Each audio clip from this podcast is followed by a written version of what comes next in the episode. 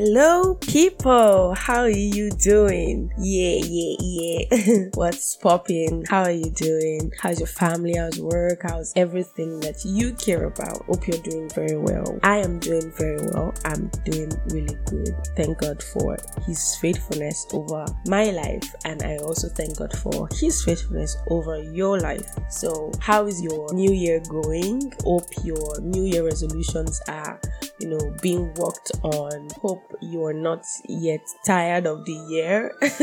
um, it's looking like January is a little bit slow, but don't worry, it's just um, the start of the year. It will definitely pick up very soon. Um, so you're welcome to yet another episode of the Repair of the Bridge podcast. I'm your host, Olajimoke Adetilewa David. You can call me OAD. Thanks for dropping by. If you're new here, you are welcome.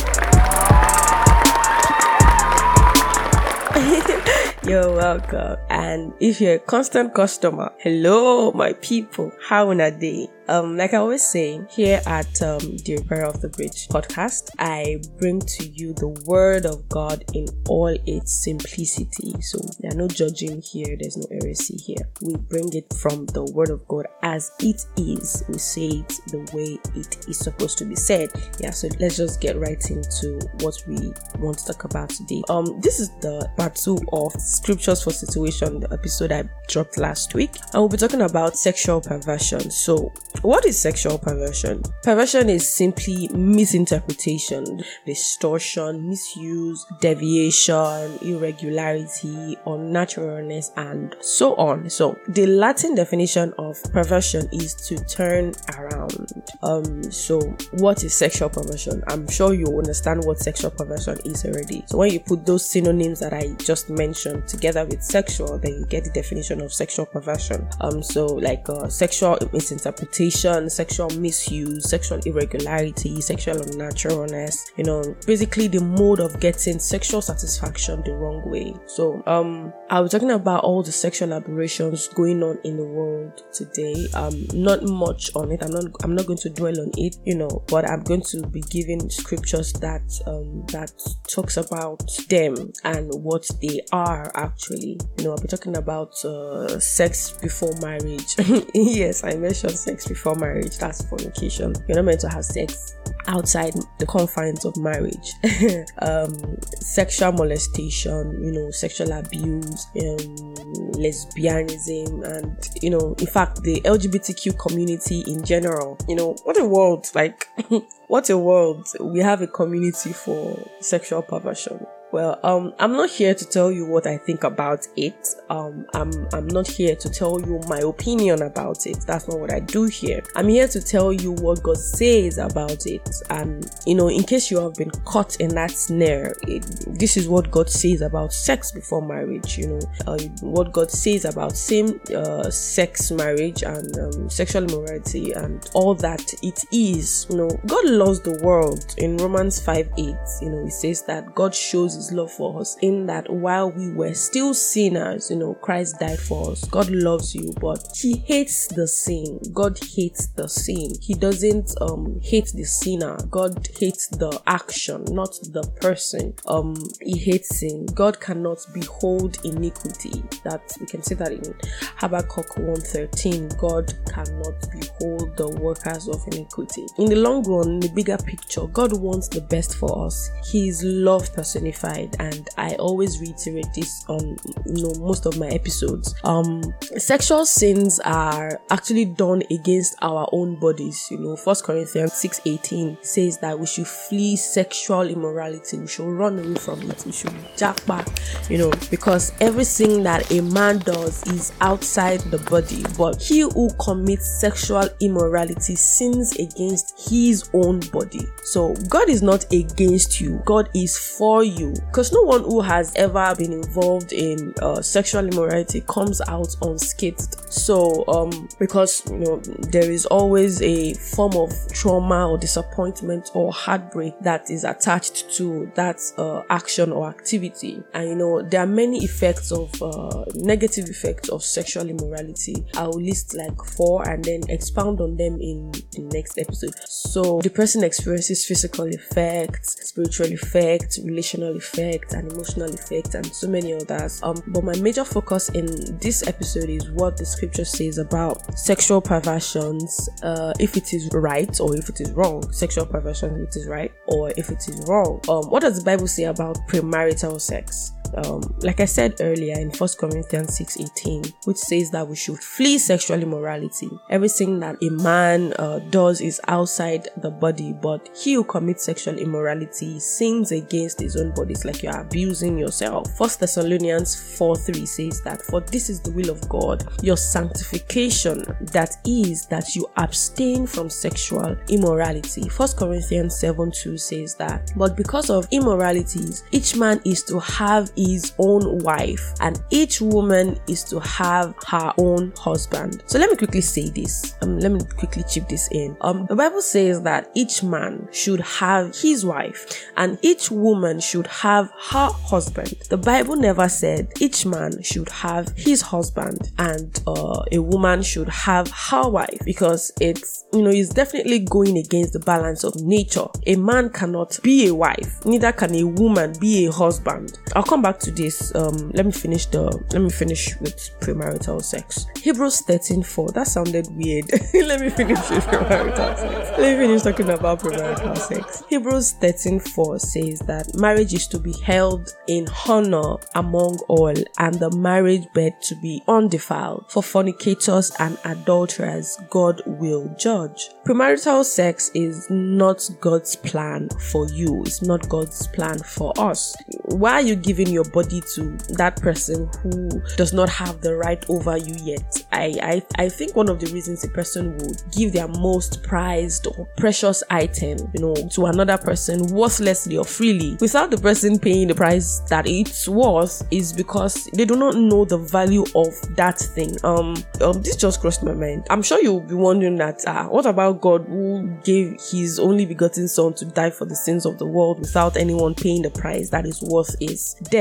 But boo, babe, the moment you believe that Jesus died for you, you have paid what it's worth. You have paid the worth of Jesus' death. That is exactly why Jesus died on the cross for you and I. You know, when you submit to the will of God you have submitted to the will of God, that's all God needs to, um, you know, to uh, receive the compensation of Jesus' death. You submitting your will to God's will, you accepting that God loves you, you accepting and believing that Jesus died for you, that is all he needs. He, you know, he made the product available. You accept the product first by giving your life to him as well as he gave his life to you first. It's just like loving God because he first loved us. So he made the product available. So you accept the product first by giving your life to him. So salvation is free. For God so loved the world that he gave his only begotten son, that is the product, that whosoever believes in him that is the prize will not perish but have everlasting life. So uh, I wonder how you, you give your earthly suit to someone who might not actually uh, pay the price for that uh, for what it's worth. So you give your um, earthly suit to someone to use to satisfy themselves. You know, it is just proof that you don't respect yourself. Let's move on. Now, the LGBTQ community, um,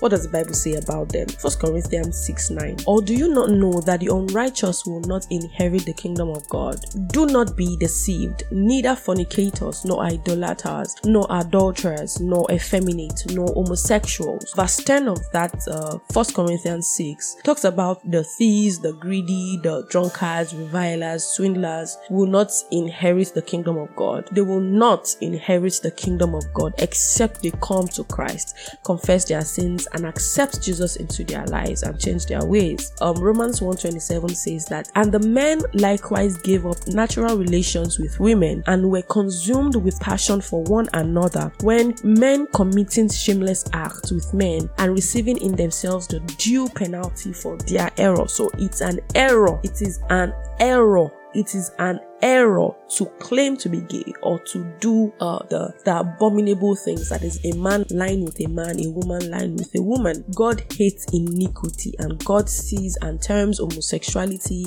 as iniquity. Psalms 5 verse 5. So the Bible says that we should not be deceived because men would want to deceive men. You know, people even use scriptures to back up the claim that um, homosexuality is not a sin. And I am shook. I am shocked to the bones to see that people are actually using the Bible to defend homosexuality, the act of homosexuality. You know, they say that the fact that Christians today do not follow the rules and rituals described in Leviticus totally, then it is invalid to say that homosexuality is wrong. They say some ignore its definitions of their own uncleanness while quoting Leviticus to condemn homosexuals. My brother, my sister, don't be deceived um, because um, they are using scriptures to back up their unclean actions. They claim that God destroyed Sodom and Gomorrah because of idolatry and not sexual immorality or sexual perversions like homosexuality. And they use Ezekiel 16 48 to 50 to back up this claim. Um, and it says that as I live, declares the Lord, your sister Sodom and her daughters have not done as you and your daughters have done. Behold, this was the guilt of your sister Sodom. She and her daughters had pride, excess of food, and prosperous ease, but did not aid the poor and needy. They were haughty and did an abomination before me, so I removed them when I saw it. So, you know, this scripture, they now defined it a claim that God destroyed Sodom not because of sexual perversions, but because of pride.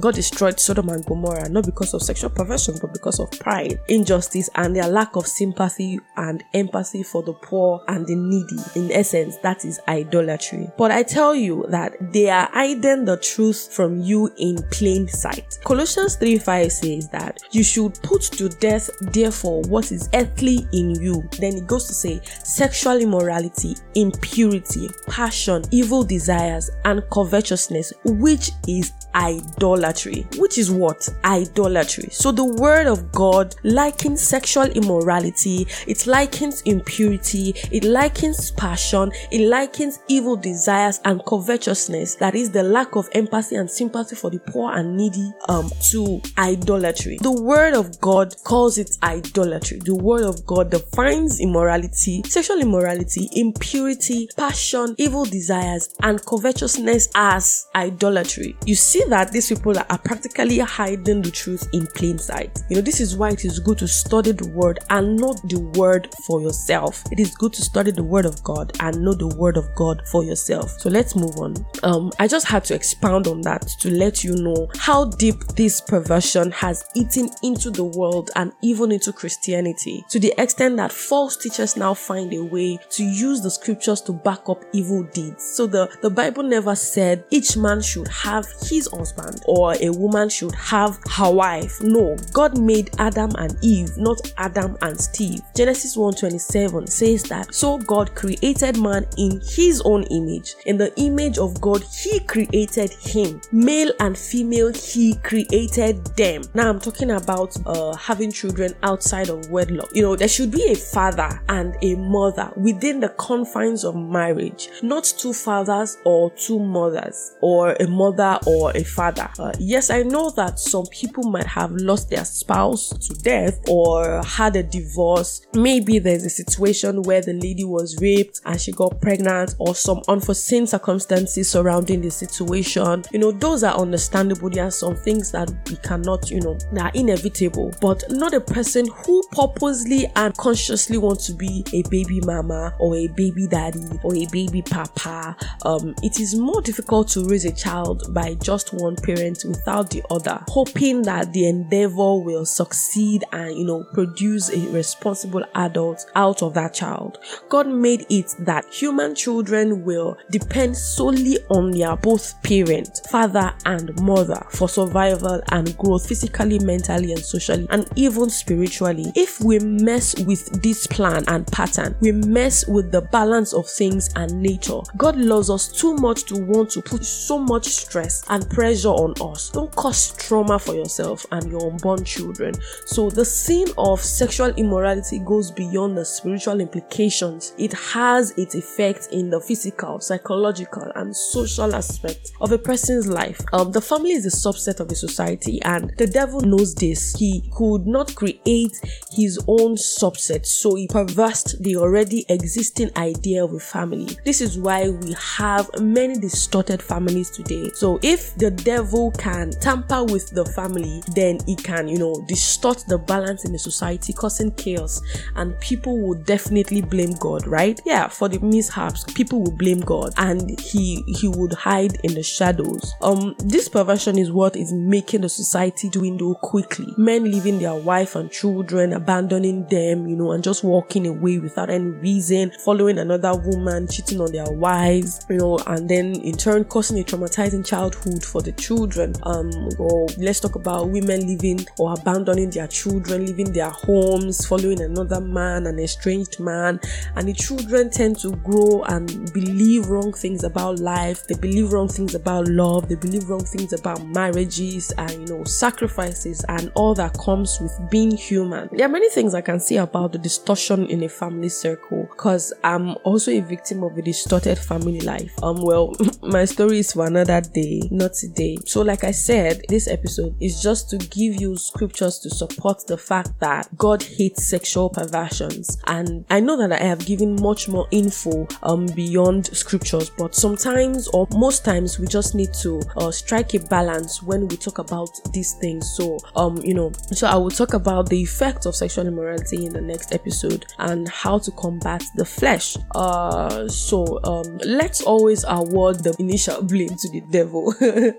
I know that we always award the blame to the devil, but we also have a choice and a free will to do what we want. We know our left from our right. We know when we do the things that are wrong, but the flesh wants to be pleasured and never succumb to just wishful thinking. Um, the flesh will never succumb to wishful thinking. Most times we subdue the flesh, or all the time we subdue the flesh by conscious acts of submitting to God and His Spirit. So I just needed to say that. So that is a way to combat the flesh, submitting to God, conscious submission to God and His Spirit. So we have finally come to the end of today's episode. I promise I didn't want this episode to be too long, and I think I tried. Um, I hope you enjoyed and caught on something that you can take away from here. And if you didn't, just take this: do not be deceived by the many wrong and evil doctrines flying around. Know God for yourself, know the Word, and submit to God and His Spirit. I'll be back next week. Thank you for listening. See ya. Hasta la vista, people.